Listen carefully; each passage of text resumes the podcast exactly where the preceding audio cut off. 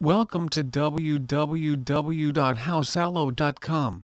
Very few homeowners know that they have the right to sell their home with the intention of paying what they owe to their lenders before their home goes to auction.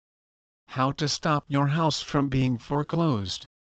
Your home may be in foreclosure for a number of reasons, but each of them may be hard to deal with both emotionally and financially. Many people go into foreclosure because they are laid off or fired from their job, can't work because of serious medical conditions, have stopped paying their bills, have a divorce or issues with the co-owner of the home, are transferred to another state for their job, or can no longer afford to maintain the home. When homes go into foreclosure, they are typically auctioned off to the highest bidder who is then left to fix whatever issues remain with the house, if any. This can be financially taxing on a homeowner because the home may sell for less than or equal to the remaining debt on the home, leaving the homeowner with empty pockets and often nowhere to go.